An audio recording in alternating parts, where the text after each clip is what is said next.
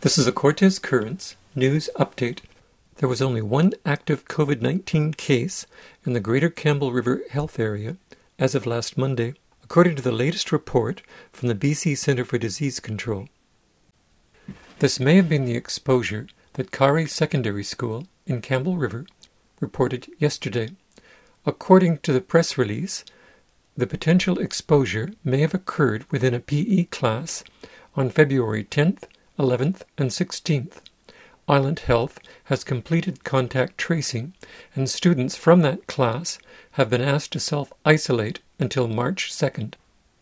On February 15th, there were only seven cases in the North Vancouver Island local health area. Now there are 12. The only other report from our area pertains to Cortes Island.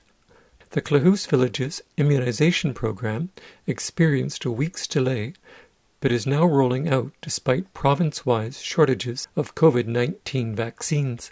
Chief Kevin Peacey told the National Observer We hear a lot of our members are jumping at the bit to get in line first.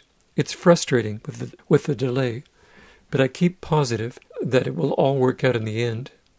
The Klahoose were put at the front of the line of First Nations receiving vaccinations because of their COVID cluster in November December.